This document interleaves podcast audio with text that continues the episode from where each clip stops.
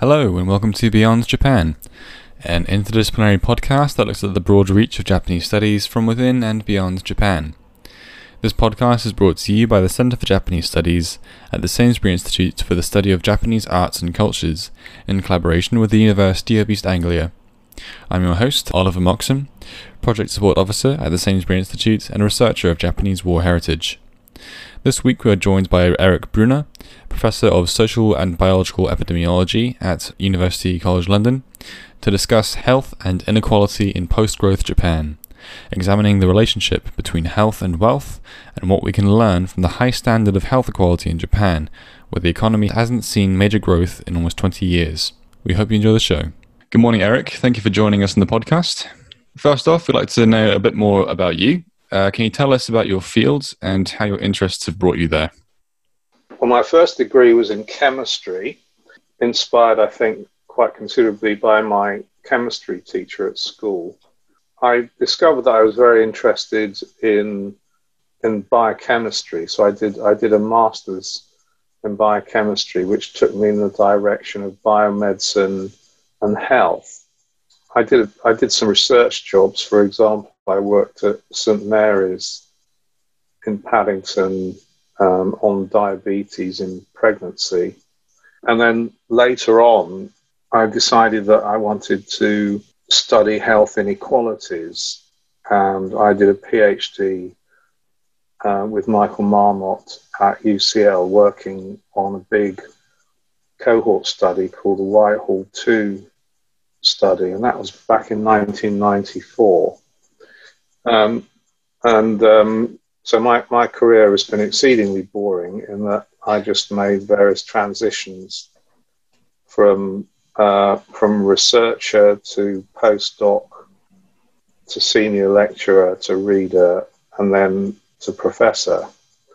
And in order to spice it up, and partly because Michael Marmot himself did his PhD research at Berkeley studying the health of Japanese migrants to the San Francisco Bay Area. It seemed to me to be appropriate and, and also fascinating to have the chance to do a sabbatical in Japan. So I did a little research and uh, talked to a couple of Japanese people in our uh, work network and ended up going to work for Professor Iso, who is head of the Department of Social Medicine at Osaka University in 2008. And um, interestingly, um, the day I left um, London, the Lehman Brothers bankruptcy was filed. And when I arrived in Osaka the following day and tried to withdraw money from uh, from a, from a cash machine, I discovered that the exchange rate suddenly plummeted. And of course, this was due to the fact that the Japanese currency was resilient in the face of the financial crisis.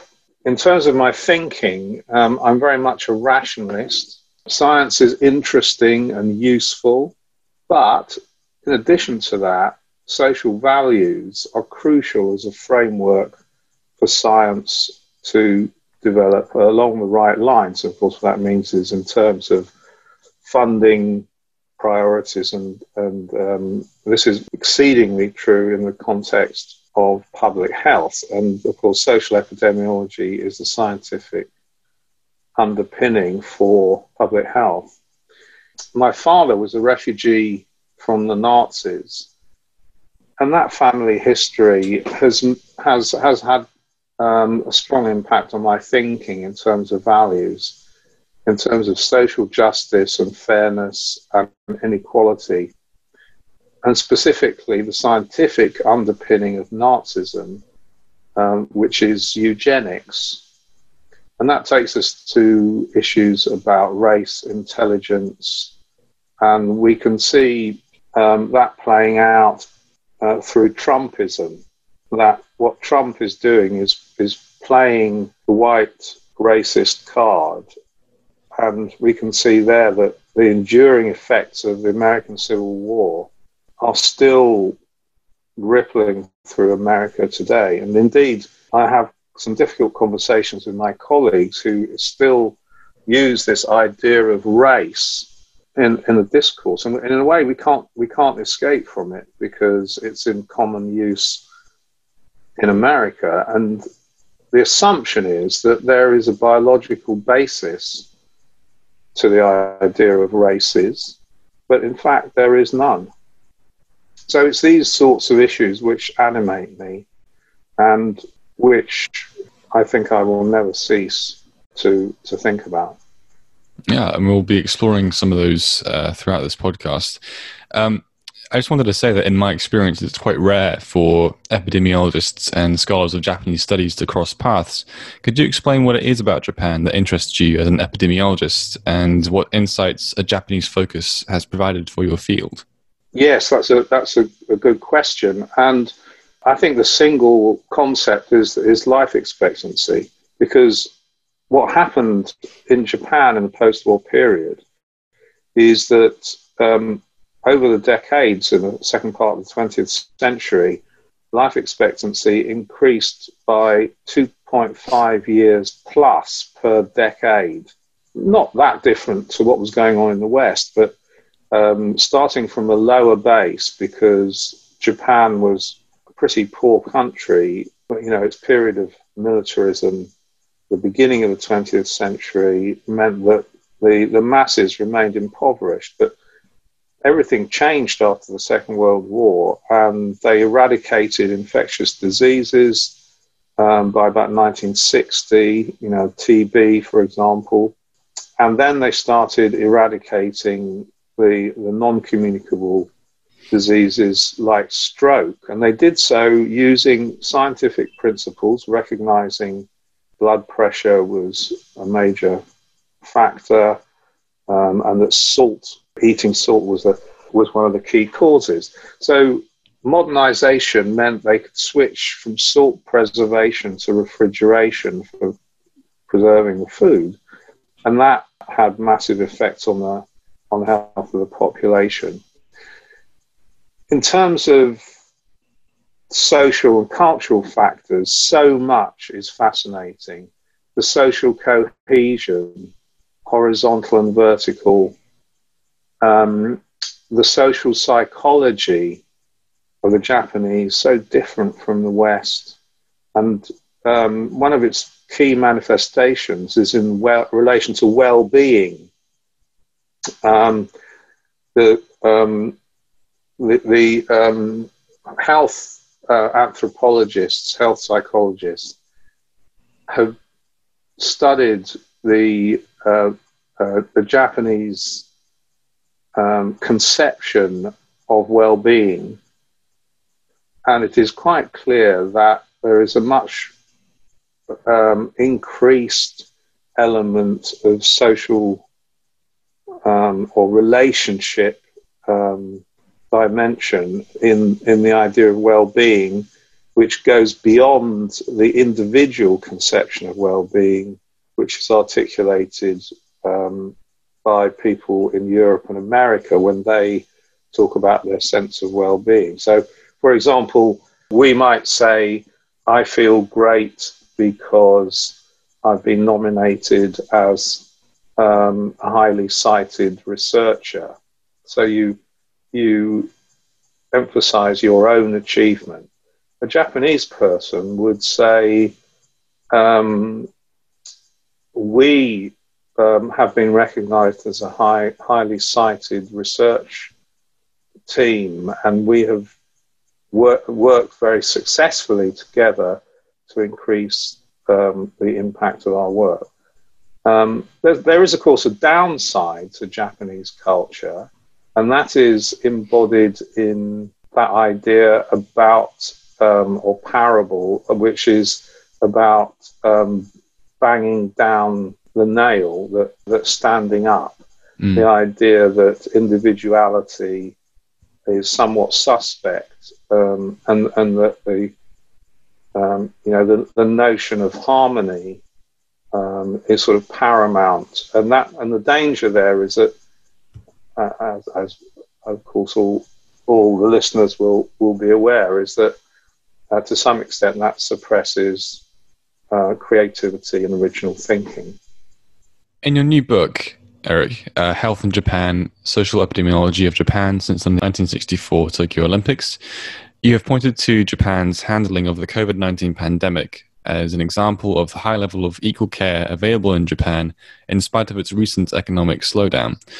Uh, in the early days of the, of the, pandemic, it was predicted by international media that Japan was a tinderbox for COVID, yet to date, less than 2,000 have died because of it in Japan. For comparison, this is the weekly death toll in the UK at, the time of recording, with a total of almost 64,000 killed by COVID. How does an epidemiological approach explain this stark difference between two leading world economies? Yeah, that, that's a, a, a really extraordinary observation, isn't it? That um, you know, two rich island nations can have such a different trajectory in terms of their pandemics. And if we take it in sort of chronological order, I guess the first point is that Japan and certainly the East Asian region have recent historical experience of um, epidemics, the, the SARS epidemic of 2003, and then more recently, the MERS epidemic, Middle Eastern respiratory syndrome, uh, which was about five years ago. And Japan itself um, did not really have much of a problem, but of course, the, the, the in the region, Hong Kong, um, Korea um, are, are neighboring countries. And there was very much a sense in Japan that a public health system um, was an important um, organizational element which needed to be maintained. In contrast, there's not really been a major epidemic outbreak since the Spanish flu epidemic after the First World War. And in the reorganization of the NHS uh, in 2013 by the coalition government, public health system was basically whacked on the head. Directors of public health were placed in local government, which wasn't such a bad idea. In fact, is a return to a system that used to exist in the middle of the 20th century but they were very much under resourced, and there was very much um, uh, a sense that, um, well, we really didn't need to worry, although perhaps there would be a flu epidemic. Um, so in the UK, we were very ill prepared. And in contrast to Germany, we didn't have much of um, uh, an infrastructure which allowed us to do epidemic testing. So in Japan, when um, when that when when the busload of Chinese tourists came along, um, there w- there was a scramble to contain the outbreak, and the Diamond Princess, which docked at Yokohama, was placed into quarantine. Nobody could nobody could get off.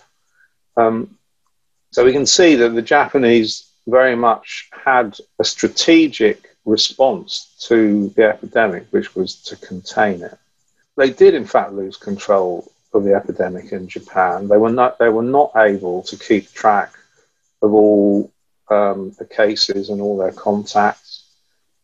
But um, the Japanese tend to follow guidelines in terms of proximity, social distancing, and of course the pre-existing um, wearing of face masks, that that, that cultural habit uh, was already there. So those, so those things seem to be the main reason why the epidemic had such a different um, trajectory. In terms of healthcare, um, it seems that there, there are um, accounts of the fact that the case fatality rate for severe cases of COVID was considerably lower in Japan um, than it was in the UK. And I, I don't know what to make of that because I'm not sure that Japanese doctors are more, more skilled than European doctors. Um, or that they have access to different technologies. But that is the story um, which um, is circulating in Japan that, that the healthcare system was better at pre- preventing fatalities. Mm, yeah, certainly a lot of factors to consider. Now, Japan's economic slowdown over the last 20 years would suggest a decline in standard of living. Yet you've argued that Japan has defied this notion. Uh, what impact do you believe this should have in shaping health and economic policy in other nations? Thank you. Yes. Um, two key health indicators the mortality rate trend and um, well being measured by the uh, co- comprehensive survey of living conditions um, support the idea that through the economic slowdown in the 90s and, and thereafter, that um, the mortality rate continued to go down more or less as it had been doing um, back in back in the 70s and 80s. So a continuing improvement in life expectancy, and that after 2010, that um, the impact of, of the financial crisis, which caused a stalling of improvement in population health, particularly in Anglo-Saxon countries, um, was not observed in Japan. In terms of well-being, amazingly, this huge survey series with um, more than 600,000 people giving their reports of how they feel about their health suggested not only that levels of well-being did not really change, but also that um, inequality in well-being according to income because what we see generally is a, is a direct association. The higher the income, the more the larger the proportion of people reporting well-being. That that that level of inequality did not increase between 1992 and 2013. So I think I think it's it's difficult. I can't um, prove to you what the explanation is, but my my observation is to link it with the concept of well-being. For example, that the Japanese view of life is that, um, to put it crudely, shit will happen. In other words, that um, one's, one's expectations of life are that um, there will be ups and downs um, some people might see this as being fatalism, but I think it would be better to conceptualize it in terms of the fact that the Japanese have more of a sense of equanimity, a sense that things will go bad, but they will get better. And if things are going well, then they know perfectly well that um, there may be some trouble ahead. So the idea that the economy in Japan um, was, was was kind of staggering along, stagnating, um, was not something that shook Japanese society to a, considerable extent. There were uh, lots of attempts to try to, to kickstart the economy, Abenomics. Uh, I'm sure people talked about it a lot. Um, and even if people were worried about the economy, it, it didn't impinge on the key determinants of health, whether those were the subjective feeling of well-being or indeed um, the, the, the rates of mortality. So life continued, and life continued pretty well. What we can learn from from that in the West is that I think this is this lies at the foot of the uh, media and, and, politicians is that we must avoid um, catastrophizing. We must avoid the idea that um, we have got to pull out every stop in order to um, regain the position of economic growth. This relates, I think, very closely to the recovery from the COVID epidemic. That we have we have these camps of politicians and journalists and so on who who are saying, um, you know, we need we need to stop um, to stop the drain on the public finances. We need to get the books back into balance and so on and so forth. We, we are dealing with um, a, COVID era where we need to think in the long term. We need to think about equally or more important social priorities, which is decarbonizing the economy, and not think that we need to struggle for economic growth at all costs because the Japanese example shows us that we can still have good physical and psychological health if we, as a nation or as a society, make that our intention. I see. And is there a historical precedence of these epidemiological findings influencing national policy? Nothing comes immediately to mind. I mean, I, I, suppose I think back to the Spanish flu epidemic, you know, in 1919. It must have been a catastrophic social period in terms of the, the, the you know, the, the, deaths, the loss of all those young men in, in the First World War, followed then by the flu. And yet, um, the 20s were a remarkably buoyant period socially and economically until until the crash. So what we can see is that social resilience um, is pretty strong. Um, I don't know whether that answers your question, but those are the thoughts that come to mind. Thank you. Yeah. Um, I guess I was wondering because it seems like epidemiology is probably one of the most direct fields in suggesting what needs to happen to make positive social change. And I was just wondering, that does this influence politics in any way?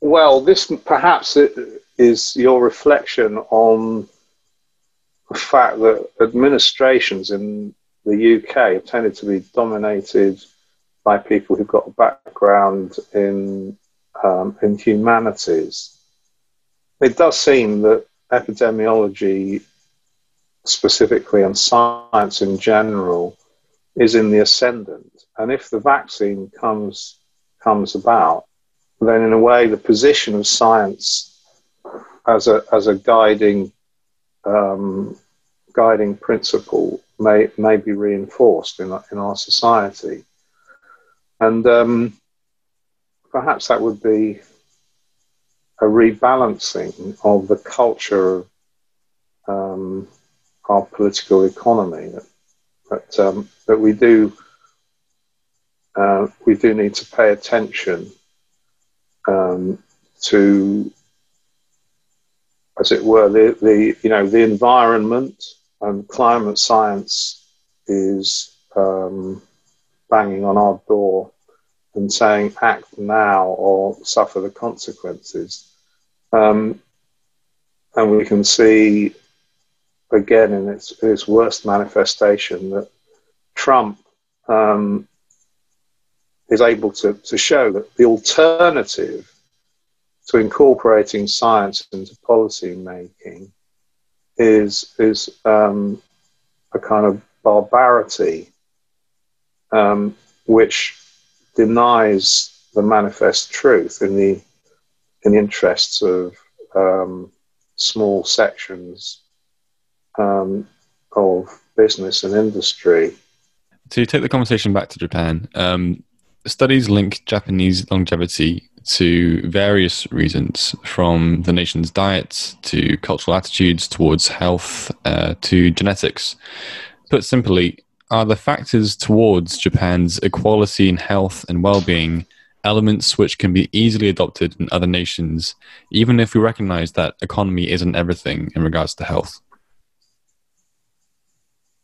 Yeah, that, that's a that's a, a great question, and you know one one of one of the factors in Japan um, that everyone knows about is the fish, and it what what's what's clear, um, and it's and it's reinforced if if anyone's been to the Tsukiji or another fish market in, in Japan, is that um, uh, the, the Japanese interestingly, have quite an exploitative attitude with respect to the environment.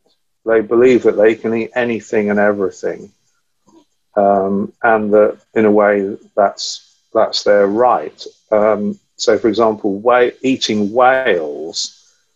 Um, somebody said to me uh, in southern Japan that you know what was so surprising about the fact that the Japanese like eating whales. They've been doing it for a long time. Is it any different from the Australians eating kangaroos, uh, which was um, a, a point which I found it very difficult to respond to. But there are some very positive things about the Japanese diet.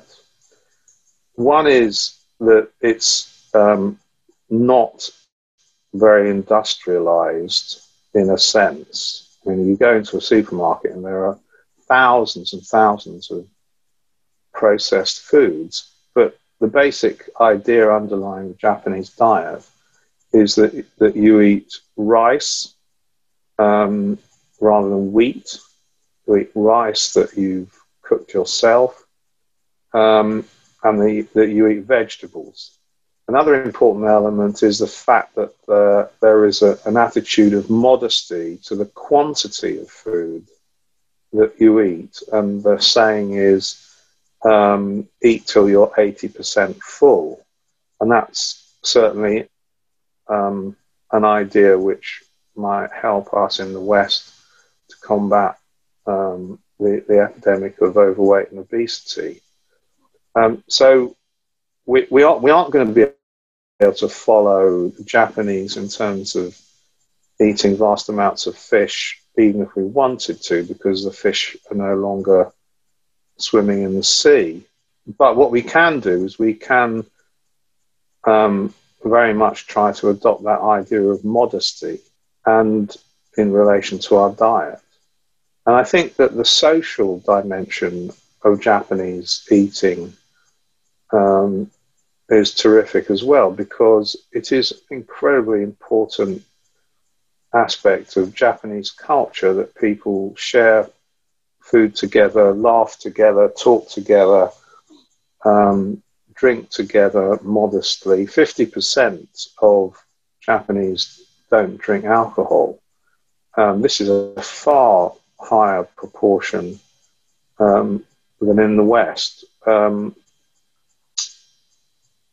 so I think modesty is important. Other other aspects of health is that they because they don't eat so much red meat and have a lower cholesterol. The Japanese are also very health conscious and go to their public health center and do their um, cardiovascular checkups, and so that there is a there is a sense that the Japanese value health um, in a way which seems um, to be much more effective than in the West. And I think we can learn by by seeing what they do and to try gently to translate some of those ideas uh, to Britain and other other Western countries. So you've touched upon the diet and cultural attitudes towards health, but you mentioned earlier we're talking about notions of genetics. And to go back to your point about uh, how 50% of Japanese don't drink, it was mentioned in the book launch that um, most Japanese have a gene which means they have a low tolerance to alcohol. We discussed Nazism and how eugenics came from there, um, what was, what was very central to their policies and there's been a great shying away from eugenics since then, but how does this reconcile? How do genes affect the health of a nation? Um, I had I had a look at this when I was writing the um, introductory chapter to the book, and there is really very little evidence for genetic differences apart from the alcohol enzyme. And um, I wouldn't like people to get the idea who are not familiar with Japan um, that there aren't a lot of people in Japan who do drink. And indeed, even even some of the people who do have this low tolerance variant of the alcohol dehydrogenase enzyme um, will drink, and um, uh, those people um, can often be found um, lying lying on the ground, perhaps in a railway station in downtown Osaka, um, after they've been out on a on a session, and and um, uh, they they do they do literally get paralytic. So um, um, the, the this this low tolerance variant is no absolute um, impediment um, to binge drinking. You can you can push on through it. But in terms of, in terms of, of other genes, there did seem to be a suggestion um, of um, some gene variants that um, protected women from breast cancer in Japan. Um, but as um, Yuri Ito told us yesterday, um, rates of breast cancer do seem to be increasing in Japan, and that's probably to do with nulliparity, the fact that lots of women are not having children or having only one child later in life. So there's there are um, biological but not inherited influences which um, come into play as well. There really doesn't seem to be much evidence as yet that the Japanese have some uh, special genetic propensity to, to longevity. Well, it's good to know that uh, eugenics is still discredited then in modern science. Um, thank you for answering for sure. those questions so far, Eric. I have one last question for you. Um, we can see that there is sure. a need for change in our, our attitudes towards the connections between wealth and health. What changes do you believe need to be made on an individual, national, and international level to support this? Well, I think I think Richard Wilkinson had a strong take on this, and that is that in societies which have massive income inequalities, there is a lack of social cohesion. The problem with the lack of social cohesion is that we then have to think very carefully about how we bring up our children, how we give them the skills and the opportunities to make good in society. And I think what Japan shows us is that the winner takes all society, which is epitomized by America, um, is not healthy at the population level. Their health is not nearly as good as the Japanese, and the Japanese themselves individually, in a sense, you know, don't have to be preoccupied or stressed by things like health insurance, by the need to get a highly paid job, and so on, because the you know the default position certainly during the Salaryman period, was that um, you probably were going to be okay. Now, beneath that, of course, there, there were a multitude of sins, and one of those is gender inequality. And recently, the labor market in Japan has turned towards a more gig economy style of operation. And this, and this is um, not a good thing. It means it means that younger people in Japan are in danger of feeling alienated. It means that um, they're not making the contribution to society uh, which they could be doing. And I guess what's what springs to mind here is um, the work of um, uh, Martin Jacques. So in his in his very nice book called When China Rules the World, there is a great chapter on Japanese culture, and he made an argument which is in a way in the form of a, a hypothesis, which I think is very interesting, and that is that after the Second World War, the Japanese made a collective decision that they were going to, first of all, change Japan and they were going to show the rest of the world how good they were at building a, a rich country. That was achieved in the 80s. Japanese uh, gross national income per person momentarily exceeded that in America. So Martin Jacques then says that after they'd achieved that collective post war objective, that Japan to some extent lost its way. And whether this is true or not, perhaps you and your colleagues uh, have, have some thoughts about that. But I think translating this to the international level, what it shows is that a national purpose that involves um, a focus on health and well being can be a thoroughly positive way of thinking about social purpose. I'm not saying that that's what Japan does, but certainly it suggests that it is possible. Oh, thank you, Eric. It's certainly been an enlightening episode. Good. You can find the link to Eric's research profile and the new book he has co authored, Health in Japan Social Epidemiology of Japan since the 1964 Tokyo Olympics, in the description below. Next week, we'll be joined by Dr. Marta Fanasca, researcher of Japanese and gender studies at the University of Manchester, to discuss gender in Japan through danso cross dressing escort services. We hope you'll join us then. Thank you for listening.